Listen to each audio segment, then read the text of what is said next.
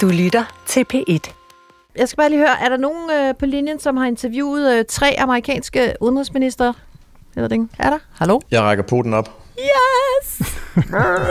yes! Johannes, Johannes. His Highness is in the house. His Highness.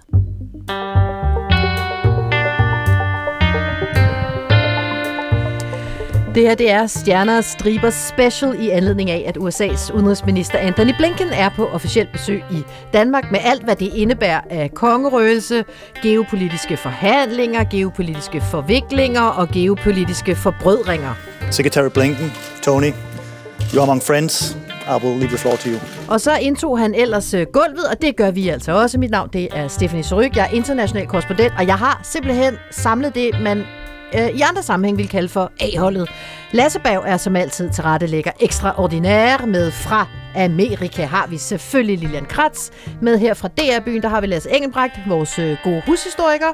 Og så er det jo altså fra et helt andet sted i kongeriget, at vi har manden, der lige er trådt ud fra et interview med Blinken, nemlig Johannes Langkilde. Det, Johannes, skal vi høre meget mere om. Jeg skal bare sige, vi har jo selvfølgelig også special guest star Mr. Borgen med på en linje lidt senere. Der er også dem, der måske kender ham som øh, Jens Ringberg. Yes, ladies and gentlemen, the best is yet to come. Øh, Johannes, Mm-hmm. hvordan var han? Øh, han, var, han var utrolig nem at tale med, øh, og det vil jeg sige, nu har jeg, du, selv, at du siger selv, at jeg har talt med, med tre udenrigsminister efterhånden, og det er de jo alle sammen. Altså, de er jo super rare, alle Du sammen. har øh, Og, talt med øh, Hillary Clinton, du har Ja. talt med Pompeo, det lavede vi podcast om, og så Ja. har du øh, nappet Blinken i dag. Det Ja. synes jeg simpelthen er meget godt hat-trick. jamen, altså, det, det, det er jeg jo su- super glad for at få lov til, fordi det er, jo en, det er jo en oplevelse hver gang, og Blinken var jo også enormt rar, altså de er jo enormt professionelle, altså mm. det må man jo give dem. Øhm, og, og, og det man ligesom kan mærke, hvor er forskellen på de her mennesker, det er jo når man smalltalker med dem, de der halvandet minut, eller hvor meget der nu går, mens, man sætter, mens vores kollegaer sætter en mikrofon på dem. Det er jo der, hvor du snakker om andre ting, end det interviewet skal, skal handle om, hvor du lægger en god stemning, og forhåbentlig når lige at, at, at få ham til at smile lidt, så man starter on a happy note. Ikke? Mm. Eller i det mindste lige får lagt en god stemning. Og der kan man godt, synes jeg, mærke, øh, hvordan de er som personer. Øh, en lille bit smule. Øh, fordi under interviewet, så bliver det hele meget professionelt, og, og de svarer jo langt hen ad vejen efter samme, hvad skal man sige, mekanisme. Og men så synes jeg, fordi det her det er stjerner striber, vi kan godt lide sovs og kartofler, så inden vi går til øh, geopolitikken, så fortæl lige, hvad, hvad småsnakkede I så om? Hvad sluder man sådan med øh, Anthony Blinken om? Sig nu til mig, I talte om musik, fordi det Jamen spekulerede selvfølgelig vi. gjorde ja! Jamen den gjorde vi da selvfølgelig, ligesom I også snakker om øh, det, at Blinken han jo er guitarist og sanger, og jo faktisk formentlig er en af de få udenrigsminister i verden, der er på Spotify og har udgivet musik osv. Så jeg sagde til ham, man, man for, jeg forbereder altid sådan en icebreaker, hvor man siger et eller andet, ikke? fordi med Pompeo for eksempel, der snakkede vi om grillmad. Øh, Okay. og hvor, meget, hvor, lang tid man giver, hvor lang tid giver du dine short ribs på barbecue? Han ligner simpelthen også en, der er altså kongen kan ved barbecue. Jamen, det var, det var super smart at snakke om, fordi det er noget, der ligger begge vores hjerter nært. Ikke? Ja. Og så tænkte jeg med, med Blinken, der er det jo helt oplagt at bruge det faktum, at vi begge to er musikere og spiller musik og alle de der ting. Så jeg siger til ham, øh, Mr. Secretary, øh, begge vores lande har jo mange ting til fælles. Og så kan man se, at han lægger an til sådan at sige, ja, det er fuldstændig rigtigt, og vi sætter pris på osv. Og så når jeg at sige, men det har vi faktisk også, du og jeg. Og så kigger han sådan lidt forundret på mig, og så siger han, øh, hvad da? Og så siger jeg, jamen vi er begge to på Spotify. Is that are you? Is, and how? Are, I listen to your music. oh, I'm sorry. but I apologize in advance for that. Patience. Oh, thank you. Er du også på Spotify, Johannes? Jamen det er jeg da, selvfølgelig. Selvfølgelig er du på Spotify. med mit amerikanske orkester, faktisk, fra Washington. ej, dem har jeg hørt og, spille. og så, er så gode. lyser han op i, i et stort smil og siger, Nå, det er sjovt, og hvad spiller du? Og øh, ja, men det er jo med orkestret fra Washington, jeg spiller klaver og sådan noget. Og så mens mikrofonen bliver sat på ham, så, så smiler han, han lyser jo op, og, og, og allerede der har man jo en eller anden form for bonding, ikke? Og så sætter vi os ned, og så starter interviewet. Men jeg bilder mig ind, at det giver et andet afsæt for et godt interview, hvor spørgsmålene jo egentlig i princippet kan være det samme, men hvor stemningen lige er lagt på en anden måde. Det synes jeg lykkes meget godt i dag. Men jeg har ikke aftalt sådan en, en uh, jam session. Øh, nej, men bagefter, altså Pompeo, han blæste jo ud lynhurtigt, fordi han skulle nå det der fly. Og øh, det havde jeg egentlig også forestillet mig, at, øh, at Blinken ville gøre. Mm. Men efterfølgende, når vi så tager mikrofonen af ham, så blev han stående i indtil flere minutter. Jeg tænkte, gud, jeg troede faktisk, du havde travlt, men han, han tog sig tid til at stå og snakke lidt, og der talte vi så videre om musik, og hvor meget får du tid til at spille? Jamen, han spiller ikke så meget, siger han, fordi han skal jo læse så meget, og det tager utrolig lang tid at være udenrigsminister, men den her snak har inspireret ham, siger han, til at måske tage gitaren lidt frem igen og sådan noget, fordi det er jo vigtigt at beholde musikken i sit liv. Så det stod vi og snakkede lidt om bagefter. Prøv at høre, jeg forventer en langkilde Blinken special on Spotify. Yeah. Coming to you very soon. His Jeg burde have tilbudt at hoppe med på flyet Air Force 3 og, Ja, og jamme mand, lidt vi undervejs. Det skulle jeg have gjort. Det bliver fuldstændig. Det var måske meget godt, at han ikke har hørt øh, Stjernestripper fra i går, hvor vi talte om hans musik. Ja, der vil jeg sige, de var ikke uh, Johannes. Altså, det virker som om, at Lilian og øh, Lasse E., de simpelthen har hørt for meget Blinken. De er trætte af det nu. Du er prøv helt ærlig. Vi, vi skal jo dybest set også stikke pipen ind. Altså mig, ja. som kun har blæst i en blokfløjte. Lasse Senior, kan du overhovedet spille på noget? Udover... Åh. Han har da spillet en uh, sydstatsblues en gang. Pladespiller. Han har ja, spillet han kan jo godt lidt piano, men altså, Ja, ja. come on. vi skal nok ikke være dem, der kritiserer, vel? Nej, det skal man jo I aldrig. forhold til vores egen kunde. Men Johannes, I har jo talt, formoder jeg, Mellemøsten, I har talt Arktis, I har også talt alt muligt Ja. ja. andet øh, og vigtigt. Hvad synes du sådan er det største politiske takeaway fra, øh, fra dit interview? Det er jo ikke blevet sendt endnu, tror jeg. Jeg har ikke noget at se det i hvert fald. Så Nej, det er ikke blevet sendt endnu. Fortæl. Øhm, jamen, jeg, jeg, havde delt, jeg havde 10 minutter til rådighed, og de, de er sådan ret strikse med, at man holder tiden. Så jeg havde delt det op i tre blokke og håbede at nå det hele, og det gjorde jeg faktisk. Og der taler vi først om Arktis og Grønland. Øhm, og hvad er USA's interesser egentlig i Grønland? Og hvad siger de til, at Kina eventuelt også bliver en spiller i Grønland fremadrettet? Fordi det var Pompeo jo meget imod. Mm. Han så jo gerne, at Kina overhovedet ikke spillede en, en rolle i Grønland. Og der siger Blinken, at det kunne han egentlig godt forestille sig, at de kan. Han føler sig ikke i en position, hvor han kan sige, det må de ikke, så længe de bare spiller efter reglerne.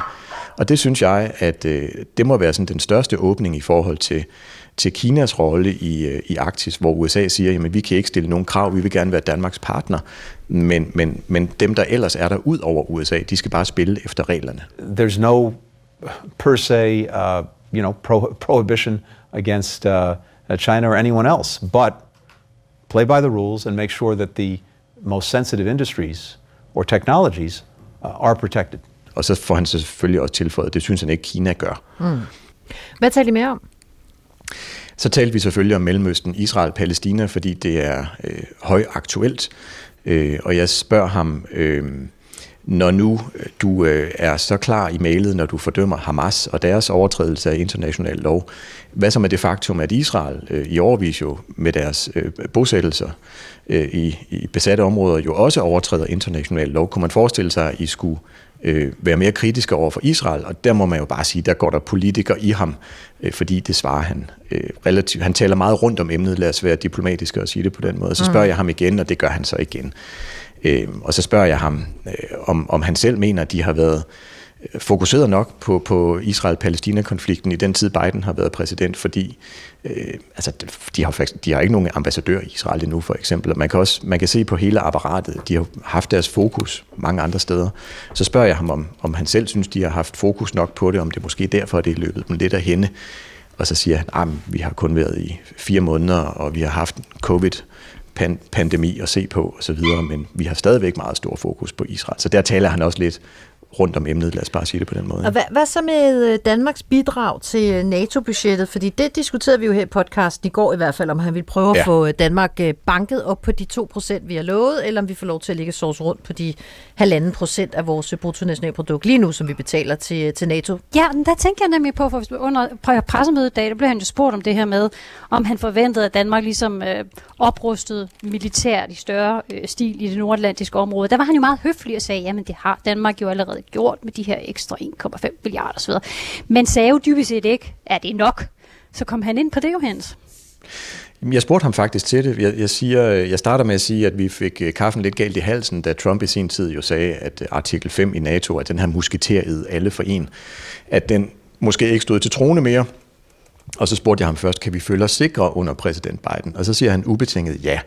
Biden øh, er tilhænger af NATO, og han lever op til artikel 5, og sådan er det, og det kan I stole på. People can uh, be very confident that uh, President Biden is deeply committed to, uh, to Article 5 and to the proposition that we're all in this together. det er jo, så kan vi jo så godt igen. Ikke? Men så spørger jeg ham, betyder det så, altså, også selvom vi ikke lever op til de her 2% af BNP, som jo er adgangsbilletten, eller det vi har aftalt for at være en del af fællesskabet. Og så siger han faktisk, og det synes jeg er lidt interessant, jamen Danmark gør så mange andre ting, og det kan godt være, at I ikke lever fuldstændig op til de 2%. Det vil vi selvfølgelig gerne have, I gør. Men, men Danmark gør så mange andre ting. Og så siger jeg, jamen, så spørger jeg så igen, jamen, er det egentlig okay så, at vi aldrig når derop, hvis bare vi gør det, du kalder andre ting? Nej, men sådan skulle det heller ikke forstås. Uh, we want to see uh, every, uh, every partner uh, step up and make the necessary investments, uh, but we'll work on that together. Men jeg synes, altså retorikken er jo markant er nye toner. meget, er meget blødere end Trump-administrationen. Jeg tænkte bare, Johannes, der er jo et eller andet ved, ved Blinken. Han er, jo ikke, han er jo ikke så erfaren en fyr i forhold til at tale med journalister og være en offentlig person og sådan noget. Det synes jeg egentlig godt, man kan se i de pressemøder af hans, øh, altså hans håndtering af folk øh, under det her besøg, men også før. Hvordan oplevede du ham på den måde? Fordi altså nu, når jeg, jeg kan huske tilbage på dit interview med Pompeo, han virker faktisk sådan lidt mere øh, rolig, synes jeg, i sin person, end, end Blinken lige umiddelbart gør. Var det også din oplevelse, eller hvordan så du det? Jeg tror også, vi har med to meget forskellige altså, typer at gøre, simpelthen. Men altså, Blinken har jo ikke den store erfaring som udenrigsminister og i forhold til at tale med øh, journalister. Det har du fuldstændig ret i, men han har jo en lang øh, rådgivererfaring. Og der synes jeg alligevel godt, man kan mærke, at han er god til at turnere sine svar, så han ikke taler over sig. Ja. Øh, og han ikke taler, og han får ikke sagt for meget, han får ikke kompromitteret øh, regeringen derhjemme, eller præsidenten, eller linjen, der er lagt osv. Jeg synes faktisk, han virker meget, øh, meget... Det er min hund, der står i baggrunden og gør i øvrigt. Nå, jeg Det, troede, det, det er ikke. Blinken, der bjeffer. Nej, det er ikke min... Nej, det er ikke... Nej, hende ville jeg dog alligevel lukke ind. Han tog faktisk hjem Lad hende stå udenfor. Nej, jeg, men jeg tænkte også på, altså Pompeo, han var jo tidlig senator, ikke? og var jo også vant Præcis. til at møde pressen på en helt anden måde, hvor at Blinken jo er tidligere embedsmand. Han er vant til, som vi også talte om i går, at være i baggrunden. Og som du rigtig siger, Johannes, han har siddet og rådgivet været med til at bygge beslutningerne op, inden de blev truffet. Men nu er det selvfølgelig ham, der står i forreste front, og det er en helt anden rolle, ikke? og den skal han jo nok også vokse ind i. Jamen, jeg synes i og for sig egentlig, han, han gør det ret meget efter bogen. Altså, han, men han har jo bare... Måske det er den der musikerpersonlighed, eller den der lidt blødere karakter. End, altså, Pompeo var jo typen, der jo, øh, når vi snakkede sammen, hele tiden snakkede om USA først, og øh, jernnæve, og han forventede også, at Mette Frederiksen ville være Danmark først, og sådan noget. Der var sådan en helt anden power, også i både retorik og fremtoning osv., hvor Blinken jo tydeligvis er langt mere konsensussøgende og går efter internationalt samarbejde, ligesom Biden jo siger, han gør. Altså, jeg, tror, jeg tror, det hænger sammen det hele. Altså, jeg synes i og for sig, at han virkede ret dreven, når man stiller spørgsmål til ham, og, og den måde, han svarer på, men personligheden er jo bare en anden. Det tror jeg i og for sig også spiller ret meget ind.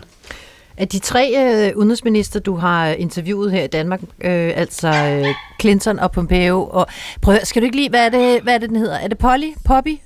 Po- Poppy, Poppy. Skal vi- skal vi lave det, det er jo Poppy ind? der har haft mange navne, fordi hun startede jo faktisk med at hedde Bailey, øh, og så fik vi en amerikansk udvekslingsstudent, som også hed Bailey, og så tænkte vi, det var lidt upassende, at hunden skulle blive ved Er med, det, du ved, det er dobbelt Bailey? Mm. Nej, så, så siger man sit Bailey, og nej, du må ikke spise det der Bailey, og så videre. Så skiftede vi midlertidigt navn fra Bailey til Poppy, og da Bailey, udvekslingsstudenten, så flyttede tilbage til USA, så, så blev navnet på hunden i virkeligheden bare hængende. Så hun har skiftet navn fra Bailey til permanent Poppy, og så Okay. løber vi heller ikke ind i det der med Bailey igen, hvis vi skulle få en, der hedder det samme. Men øh, jeg vil bare foreslå, at du måtte godt sådan set godt lukke Poppy ind. Øh, men jeg vil bare lige høre her til gjort nu. sidst. Øh, hvem af de tre var egentlig øh, sværest at interviewe? Altså Clinton, Pompeo eller Blinken? Mm.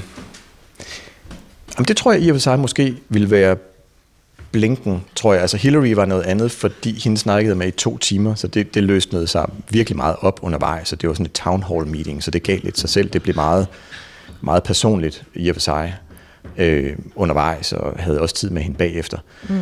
Øh, Pom- øh, Pompeo var meget lige ud af posen, og, og, og sad bogstaveligt talt helt ude på spidsen af stol, kanten af stolen, og svarede meget øh, meget aktivt øh, og meget sådan frembusende, kan man sige, hvor Blinken, og der tror jeg i og for sig, Lilian, du har ret, altså han var måske lidt mere forbeholden nu, men han har nok været den, hvor man sådan har haft det sjovest med, både før og efter, fordi vi havde den der musikdimension, men han var måske nok sådan rent professionelt den mest forbeholdende i forhold til at få, til at få, sige, til at få sige noget med, med, med kød på. Ikke? Men han fik dog alligevel sagt, at nej, vi vil ikke købe Grønland, så jeg tænker, det er da, det er også Det er fremskridt. ja, det, ja, ja. I'm focused on, on, on, looking forward, uh, and the short answer is no. Der er mere ro på. Johannes, du skal have lov til at... Du har ikke fået aftensmad nu, du ved, at du skal have lov til at... Øh, Jeg står og kigger på det, og jeg er meget sulten. Øh, prøv at høre, du skal simpelthen have lov til at sætte tænderne i det. Jeg vil bare godt give Bon dig en mission, der er, hvis du på Merci en eller anden beaucoup. måde, fordi nu er Blinken jo her til aften allerede på vej videre til Island. Men Twitter mm. findes jo, ikke? Så altså, jeg siger ikke nødvendigvis, du skal sådan udfordre ham på Twitter til at I laver en jam session på et tidspunkt. Jeg siger bare, vi er mange, der vil sætte pris på, at I altså har samlet en eller anden form for band. Lille partyband. Det gør jeg nu. Jeg, jeg, jeg sætter mig ned og laver tweetet øh, under forretten her. Genialt. Øh, bon appetit, og øh, vi snakkes ved. Perfekt. Merci beaucoup. Hey. Hey, Johan. Hey. Hej. This can be a giant step forward in the march toward justice in America. Men altså, guys, tro det eller ej, Blinken har jo faktisk lavet andet i dag, end at tale med øh, Johannes på øh, Marriott Hotellet i, øh, i København. Han har jo faktisk haft, Lasse, en rimelig øh, vild dag i Danmark. Ja, det må man jo sige. Altså, øh, Udover at han jo farede fra det ene sted til det andet, først Mette Frederiksen, så dronningen, så bilateralt møde med alle udenrigsministerne osv. osv. Ikke? Så ordnede han jo også lige verdenssituationen. Altså den amerikanske udenrigsminister har jo også andre ting end Danmark at, tænke på. om og midt i hele det der program, som vi selvfølgelig taler lidt mere om, ja, så skulle han jo også snakke med forskellige lande, der har en rolle at spille i Mellemøsten. Øh, og der fandt jeg ud af, i hvert fald hvis de amerikanske medier taler sandt, så på køreturene, eller hvornår det nu har været, mens han er på toilettet, jeg ved det simpelthen ikke, men der har han altså talt med øh, officials fra Katar, fra Saudi-Arabien, fra Ægypten og Frankrig, ifølge amerikanske medier. Altså alt det her foregået samtidig med, at han har været hos statsminister, dronningen, bilaterale møder, talt med Johannes, talt med Steinmetz på TV2. Ikke? Man er en travl mand, når man er udenrigsminister Og det var USA. altså ikke flyet på vej til Danmark. Det har været mens han har det har været på dansk været jord. på dansk jord, er det her foregået. Lilian, er det øh, korrekte rapporter? Altså, hvad har den amerikanske mm, presse hæftet sig ved under Blinkens besøg?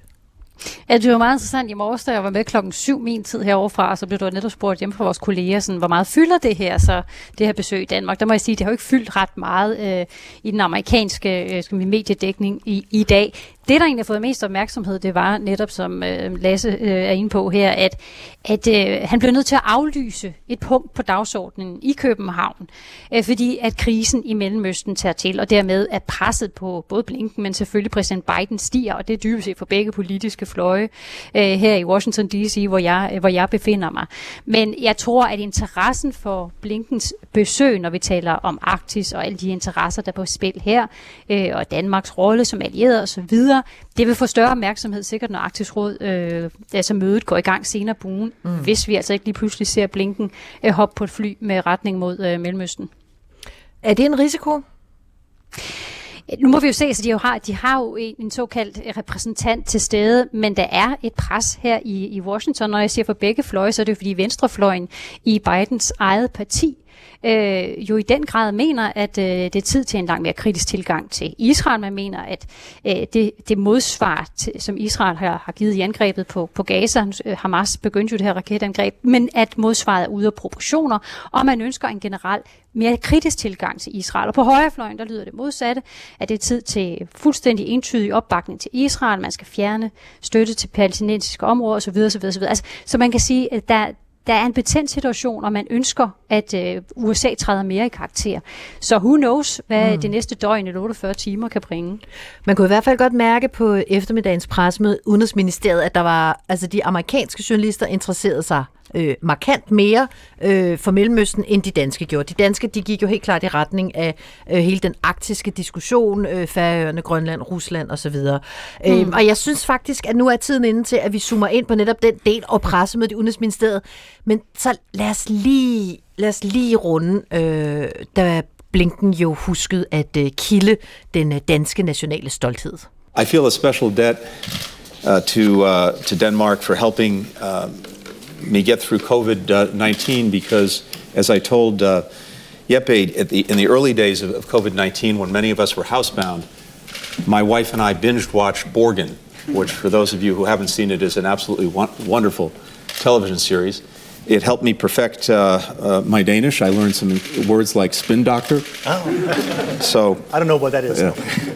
Nej, Jeppe Kofod, det ved du ikke, hvad er nemlig. Slet ikke.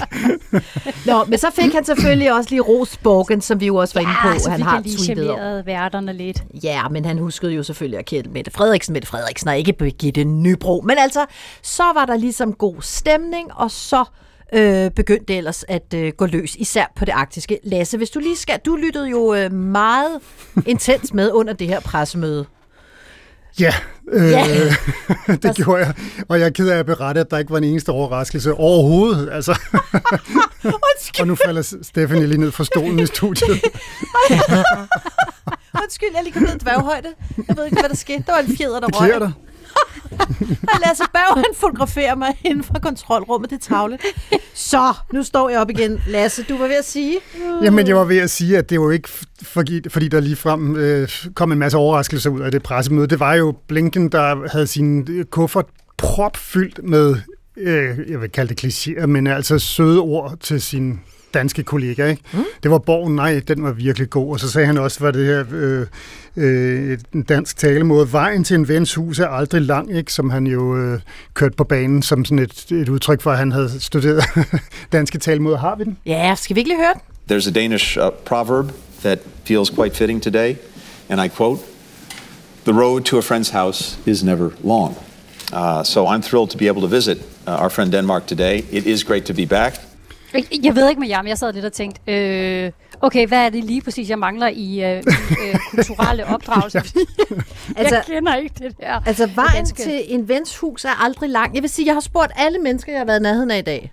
Kender I det udtryk? Ingen kender det. Så Nå, har, så øh, behøver jeg ikke sidde og føle, det er kun af mig. så har Lasse Berg jo, altså lynsnart jo lavet en uh, Google-søgning på amerikansk ja. på det her, ikke? Danish Proverbs. Og der viser det sig, at øh, når man på amerikansk søger efter kendte danske talemåder, så er The road to a friend's house is never long nummer et. Det er simpelthen, ja. altså på en amerikansk søgning, det mest berømte, den mest berømte danske talemåde, det er The road to a friend's house is never long. Interessant, at ikke Som nogen ikke danskere kender danskere. Og ingen danskere kender Eller-. Så lærte vi det. Her i det her rum i Nå, hvert men så ved vi også, at Blinkens pressefolk, de kan også google. Dem, der har skrevet hans tale i hvert fald. Ikke? Noget, jeg, jeg blev mærke i under pressemødet, det var jo, da vores gode kolleger fra TV2 øh, sagde, nu står I deroppe og siger, America is back, øh, USA er tilbage, men hvor længe?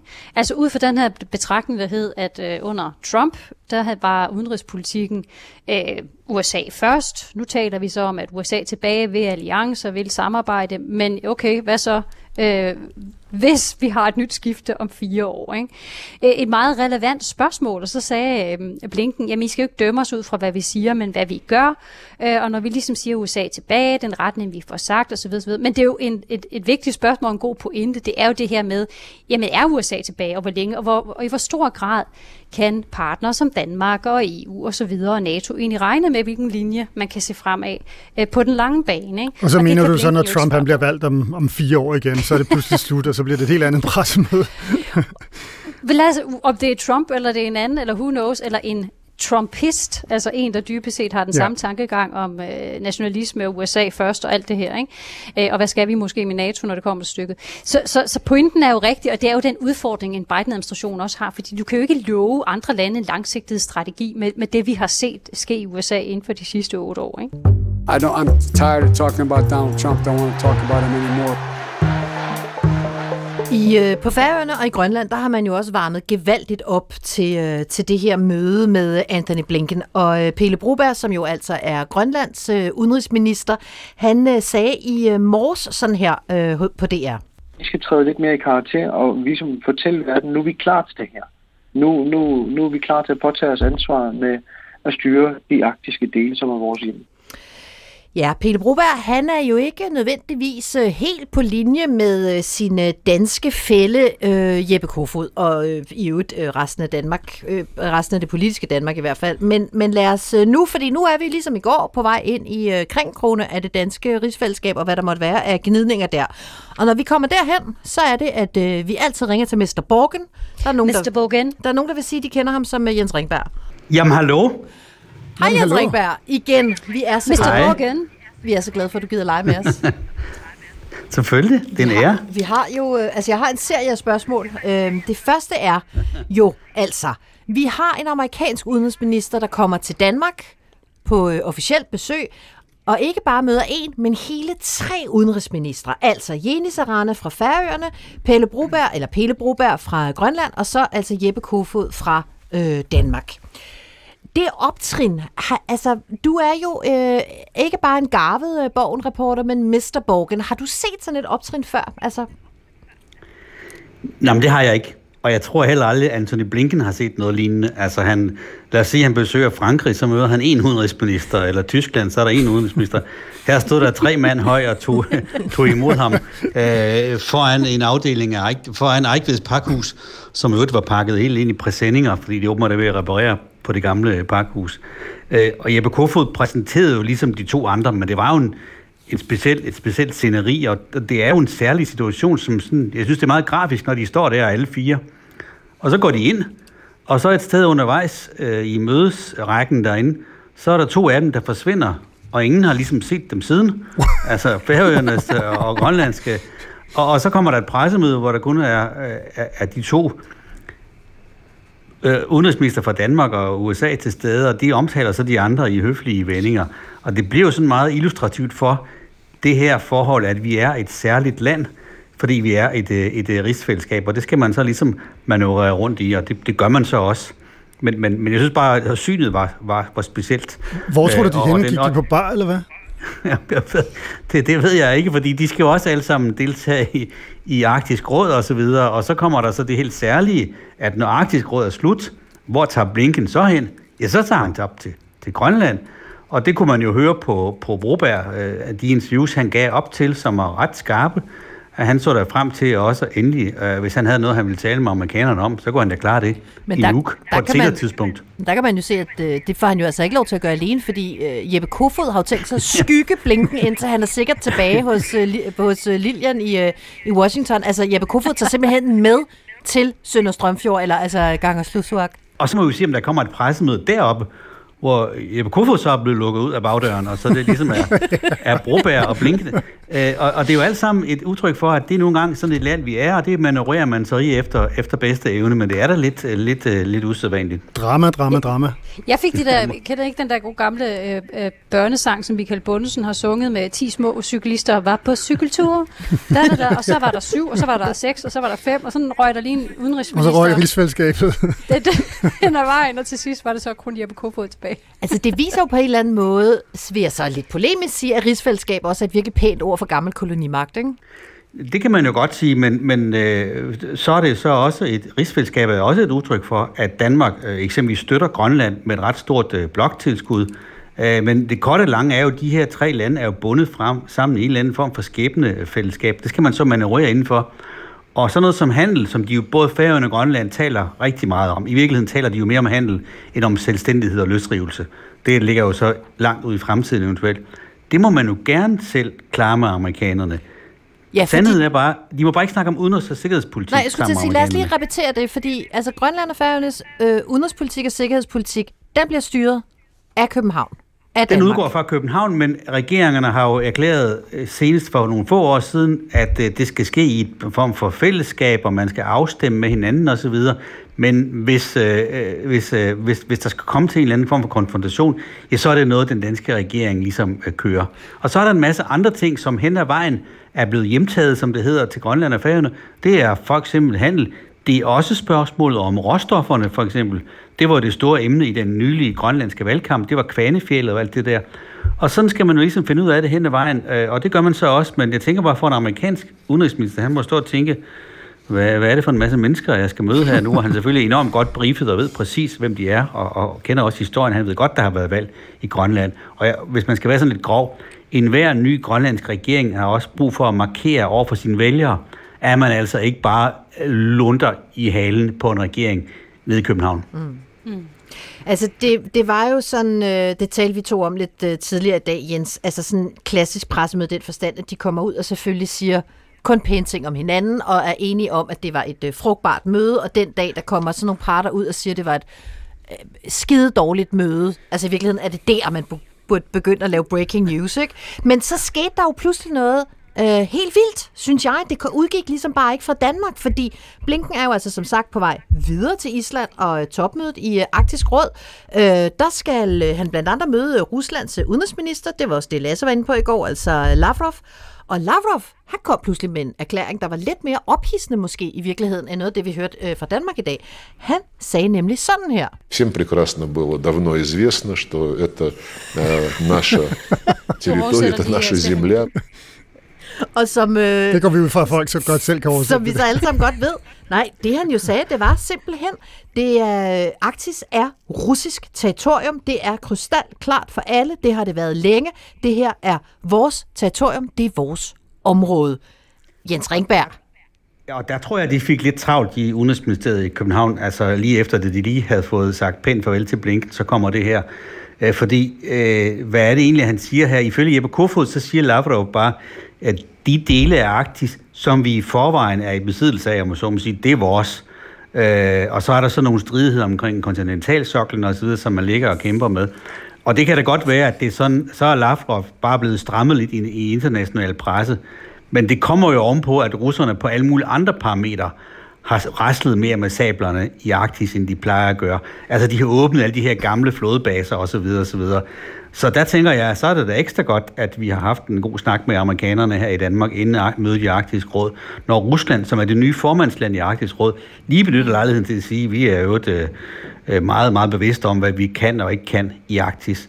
Øh, det var lidt en, en, en hård melding, der kom, selvom Kofod allerede har været ude at sige, at at han synes ikke, det er så slemt.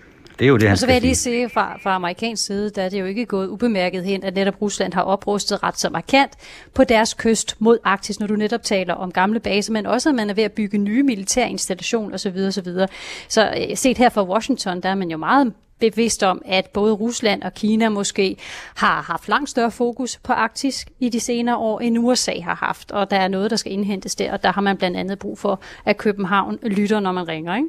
Og så har du vel også et øh, lidt øh, højspændt øh, topmøde at dække næste måned, Lilian?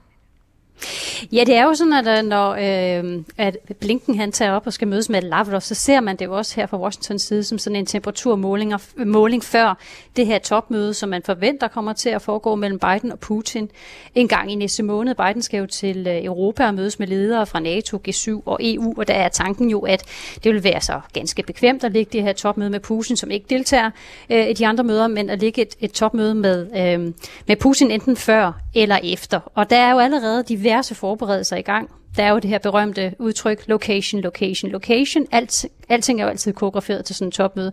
Men netop det her med, hvor skal det finde sted?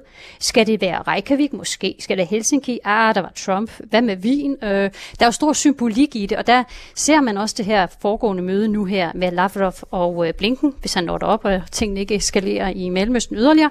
Øh, ja, at der skal der jo helt klart også diskuteres øh, hvad skal man sige, der skal nogle ting på plads, som de kan tage med hjem hver især til deres, til deres øverste chef. Mm. Som Lavrov sagde med en ting mere, som jeg også synes var interessant. Han har jo fulgt med i, hvad amerikanerne har gået og lavet med Norge, hvor amerikanerne jo har lavet en aftale med Norge om langt bedre adgang til deres baser. Mm. Og hvis man endelig skal, så kan man jo godt se det, som russerne siger i dag, som lidt et vink til Danmark om, lad være at gå i de norske fodspor. Mm.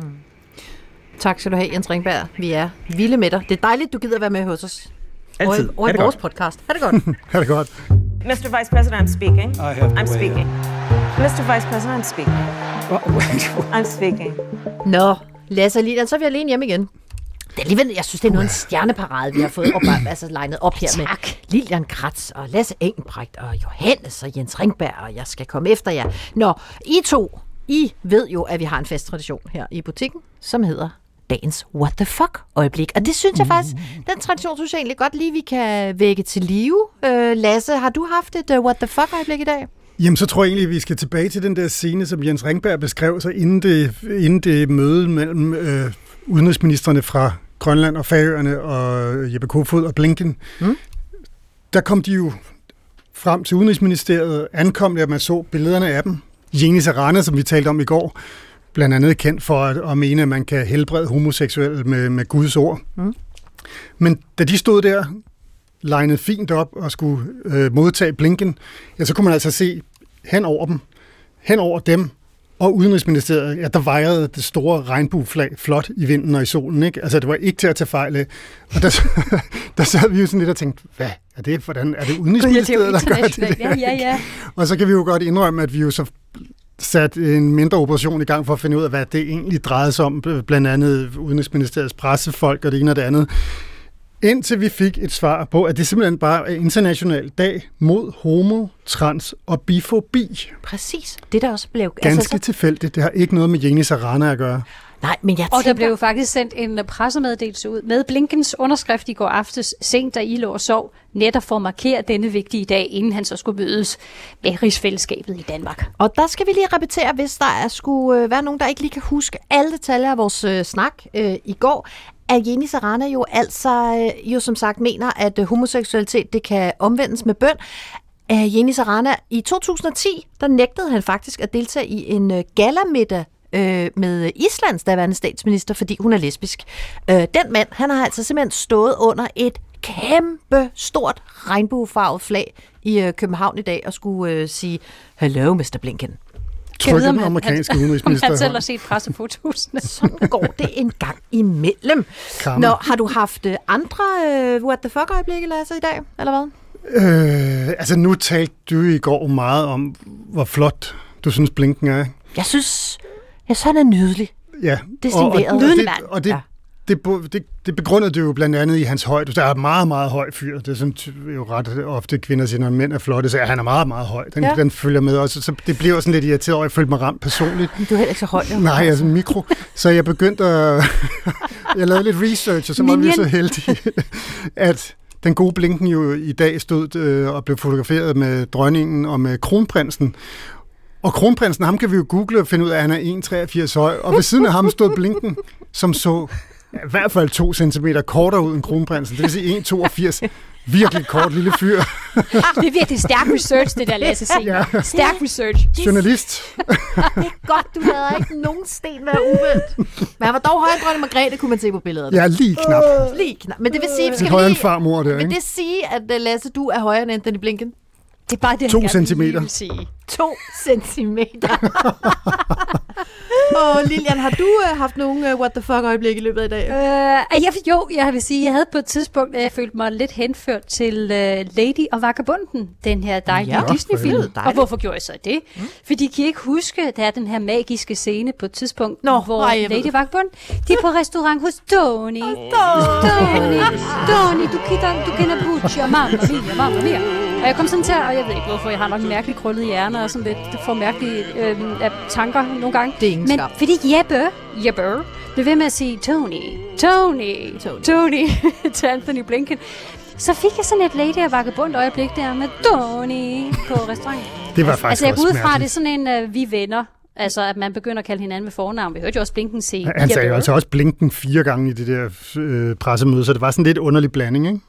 Altså, jeg Ja, det var sige, ikke Anthony, det var jo Tony, ikke det- også? Og det er sådan, her i USA, der bliver det jo sagt, så fordi at man, man kender hinanden godt, øh, når man ligesom bruger Tony i stedet for Anthony.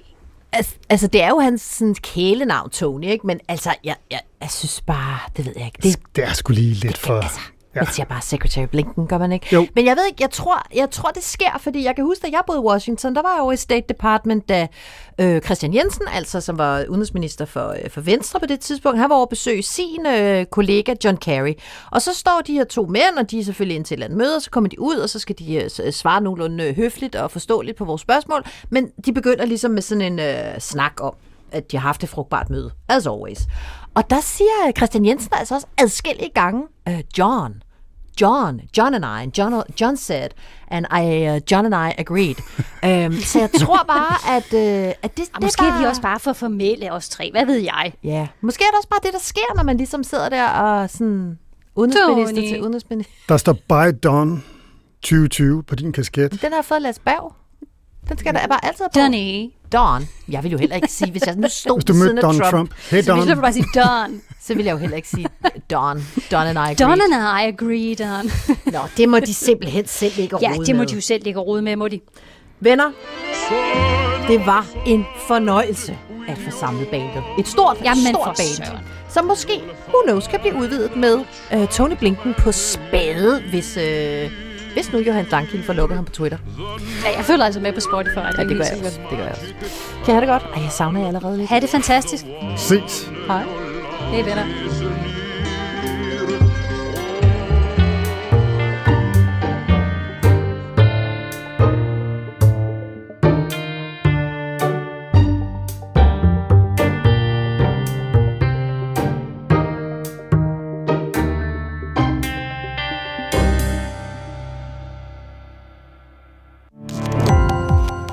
Gå på opdagelse i alle DR's podcast og radioprogrammer. I appen DR Lyd.